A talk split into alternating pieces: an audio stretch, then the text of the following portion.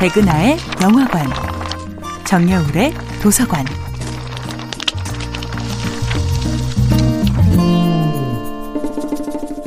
안녕하세요. 여러분과 아름답고 풍요로운 책 이야기를 나누고 있는 작가 정여울입니다.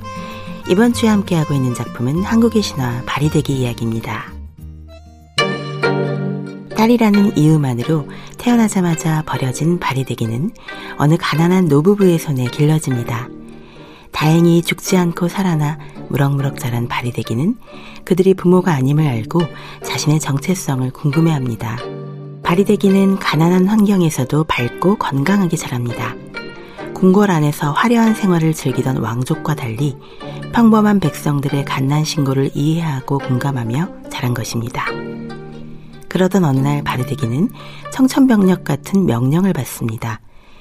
바리대기의 아버지 오구대왕이 죽을 병에 걸렸으니 아버지를 구할 생명수와 꽃을 구해와야 한다는 겁니다. 이게 웬 날벼락일까요? 궁궐 안에서 귀하디 귀하게 자란 여섯 언니들은 아무도 아버지를 구하기 위해 떠나려 하지 않았기 때문입니다. 평소에는 그토록 아첨과 아부를 일삼던 신하들조차 모두 대왕을 구하기를 거부합니다. 자신들의 무사 안일에만 신경 써온 사람들이니까요. 오구대왕은 바리대기를 차마 내 딸이라 부르지 못합니다. 그래 어허 저 자손아 부모 목숨 구하러 가겠느냐? 그러자 바리대기는 오구대왕에게 당차게 질문합니다. 아흔아홉 빗장 속에서 청사 흑사 이불에 진주 안석으로 귀하게 기른 여섯 형님네는 어찌 못 가나이까?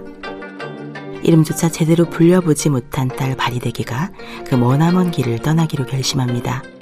바리대기는 지금껏 겪어온 것보다 더 큰 위험으로 가득한 여정을 지나 천신만고 끝에 서천 서역국에 도착하지요.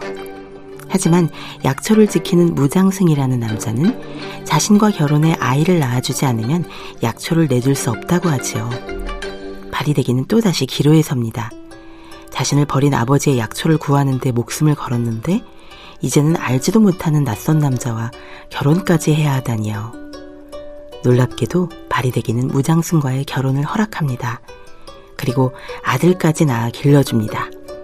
바리대기는 무장승의 청을 모두 들어주고 마침내 아버지를 위한 약초와 생명수를 얻습니다.